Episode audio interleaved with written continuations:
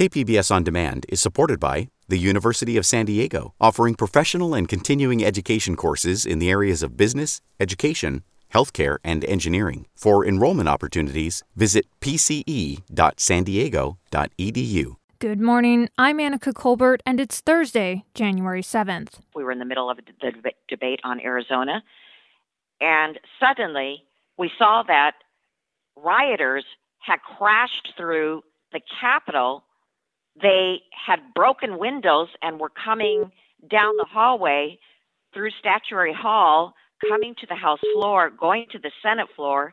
And what was so unimaginable is that on the House floor, uh, the Capitol Police barred the doors with desks and so forth and had their guns drawn.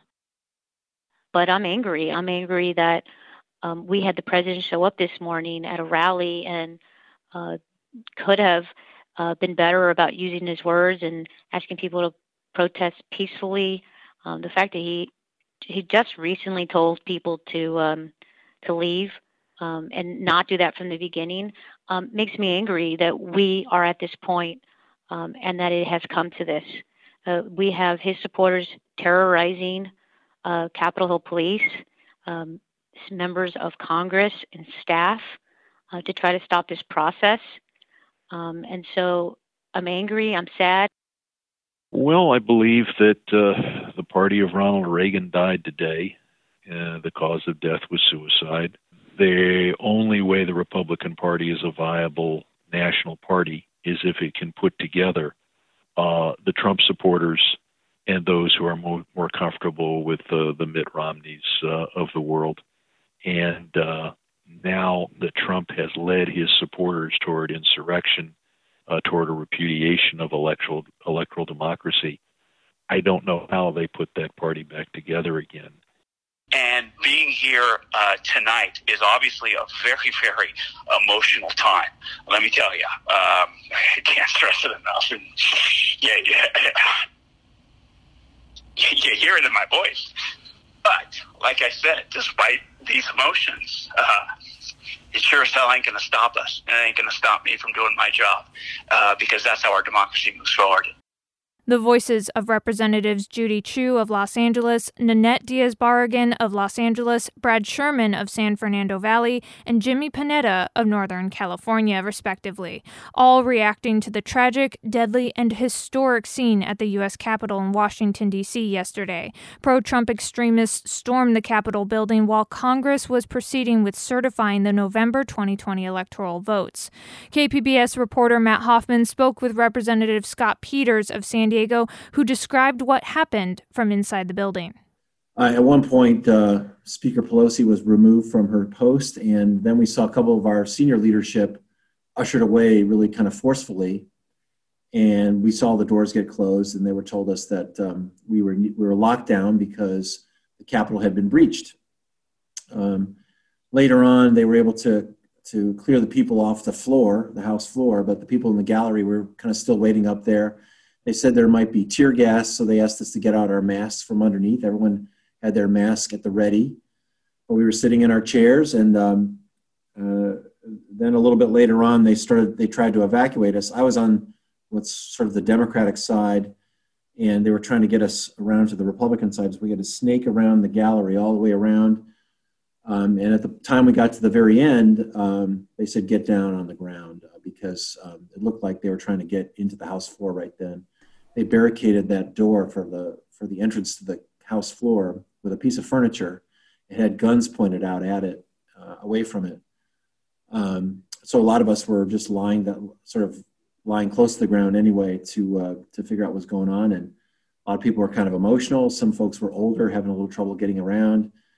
Um, and then uh, sometime later, they said uh, to exit the side door. And we were able to get out into the tunnel and, and away. So um, you know, it was fairly harrowing a few minutes, um, and uh, I'm glad we're all safe. Peter's story is similar to that of several other congressmen and women on Capitol Hill yesterday. Representative Scott Peters offered this reflection. And these people who say that we should reject um, these state certification, it's really, it's very anti-democratic in, in really the worst possible way. And what's also happened is it's given license to these people to um, to bring violence on the government. And what a shame for America! What a sad day for America one person was shot and killed during the riot. Her name was Ashli Babbitt. She was a 14 year Air Force veteran from San Diego. Three other people died of medical emergencies on or around the Capitol grounds, according to D.C. police. San Diego Congressman Juan Vargas was in his office in D.C. at the time. He described the situation as anarchy. He told his staff earlier in the day to prepare for the worst as they sheltered in place, not sure of what could be coming. It's unfortunate, but this is what it's come to. So um, we, in fact, took everything that we could off the walls that we could defend ourselves with, and we're ready to do that in case we have to.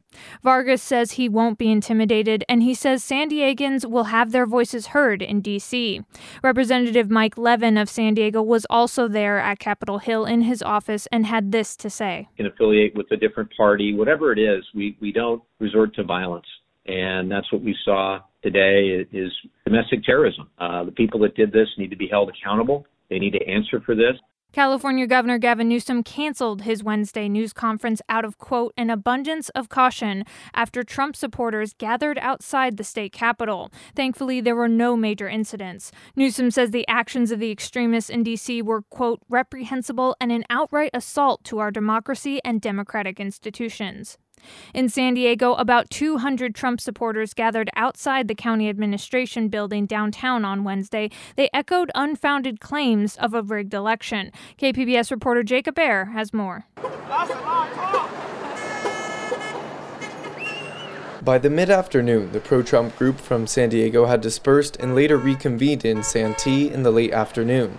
The group was smaller with roughly 100 individuals, but the protesters became verbally aggressive.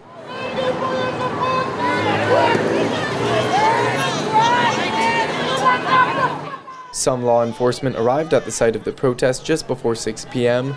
to investigate conflicts in the area, but no serious violence took place. And speaking of law enforcement, the events in Washington yesterday exposed yet another contrast in police response between the Black Lives Matter movement protests and Trump supporters. Assemblywoman Lorena Gonzalez of San Diego tweeted, quote, What if the protesters charging the Capitol armed were mainly black and brown men? What do you think would happen then? Representative Juan Vargas concurred with the criticism. If the reality was, if these were Black Lives Matter um, protests, it would have cleared everyone the hell out of here.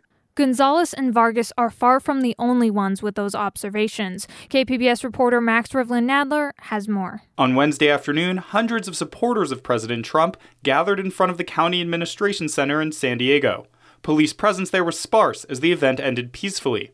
But a similarly sized peaceful protest in November in support of the Black Lives Matter movement was met with dozens of police in riot gear, who ordered the group to disperse. To civil rights activist Shane Harris, the disparate enforcement for different causes is typical of law enforcement in San Diego and across the country. You see sort of this lax approach because they're white, because uh, uh, they're not going to be as dangerous. Uh, we're not as concerned about them because of the color of their skin. And you've seen this across the country, and it is showing itself right now in America's capital. Harris called for investigations at the federal and county level into why police response have been so vastly different for the two groups. Max Nadler, KPBS News. Coming up, we'll have the latest on COVID 19 in San Diego and a lot more. That's next, just after this break.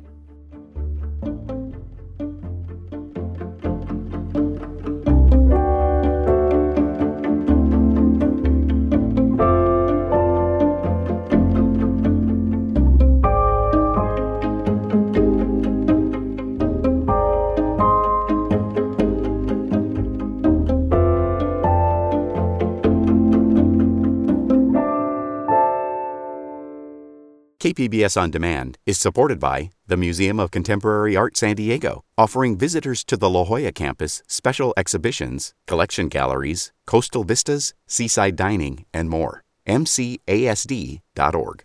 San Diego County public health officials reported more than 3,800 new infections on Wednesday and 37 new deaths. Governor Gavin Newsom has proposed that California give stimulus checks of $600 to the state's lowest income population. Anyone making less than $30,000 a year would be eligible for the stimulus check. It's estimated that 4 million people in California would be eligible. And the pool of eligibility also includes some undocumented immigrants living in California who file state taxes. Newsom also asked the state legislature to extend the moratorium on evictions. San Diego County leaders are vowing to counter the effects of a history of systemic racism. KPBS health reporter Taryn Mento says elected officials are pushing for a plan to combat long standing health disparities highlighted by COVID 19.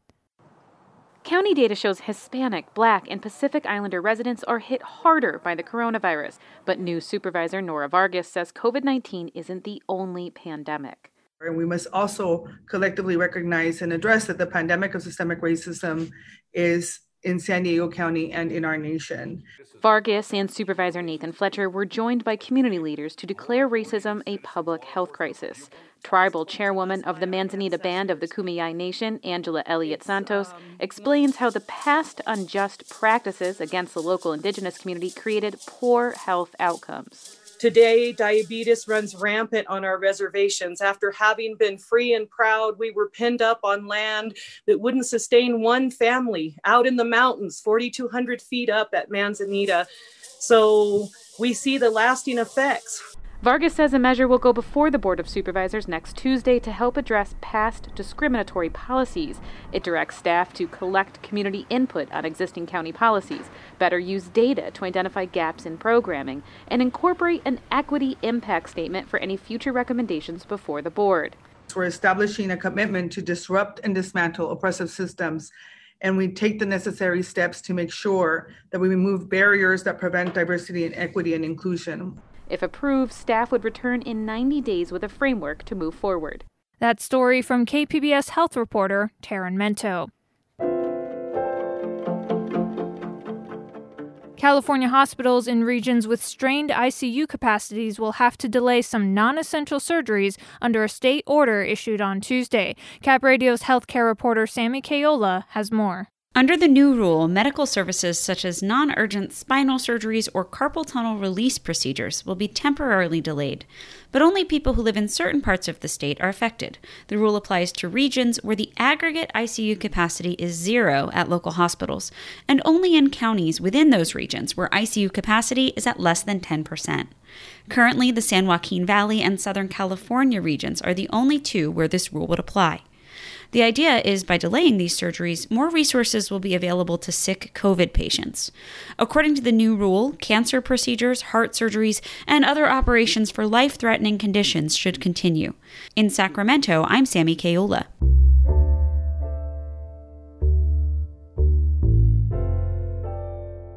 A La Mesa police officer who fired a beanbag round that hit a black woman in the head will not face criminal charges. The announcement came from the district attorney's office on Wednesday. The DA's office review concluded that Detective Eric Knudsen used reasonable force when he fired on Leslie Furcron, a 59 year old black San Diegan. Furcron was attending a protest on May 30th in La Mesa following the death of George Floyd at the hands of Minneapolis police, as well as following the controversial arrest of Amaurie Johnson in La Mesa. Mesa.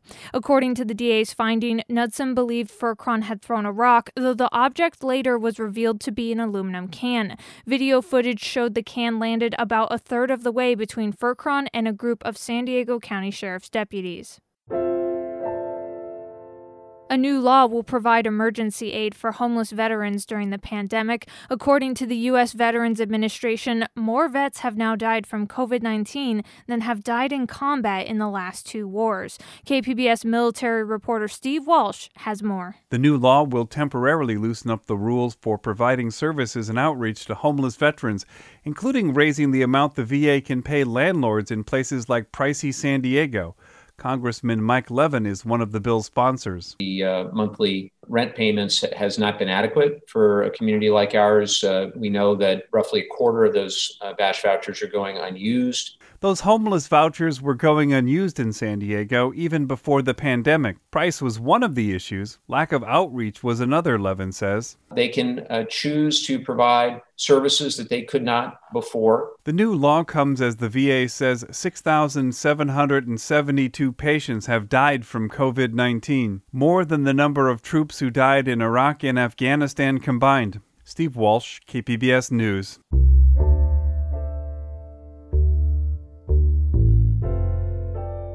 A Superior Court judge ruled that Proposition B, the 2012 pension reform bill, is invalid.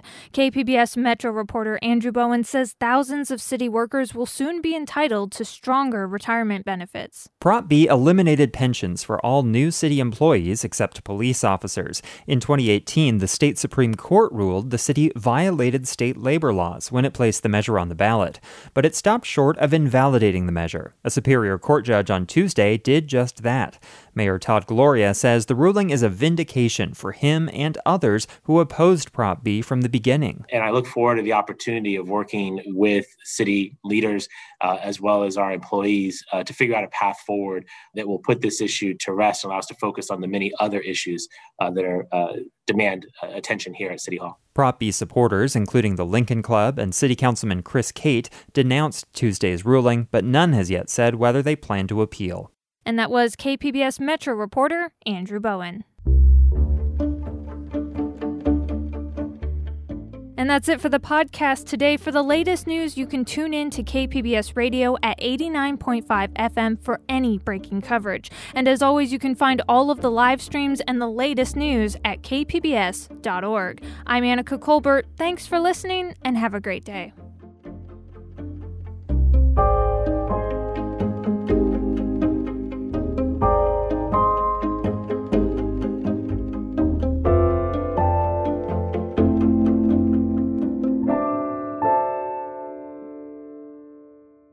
KPBS On Demand is supported by Arizona Raft Adventures, a third generation family owned outfitter providing experiential multi day Colorado River rafting adventures through the Grand Canyon, hiking, exploration, education, and fun. Only a seven hour drive from San Diego. Learn more at azraft.com.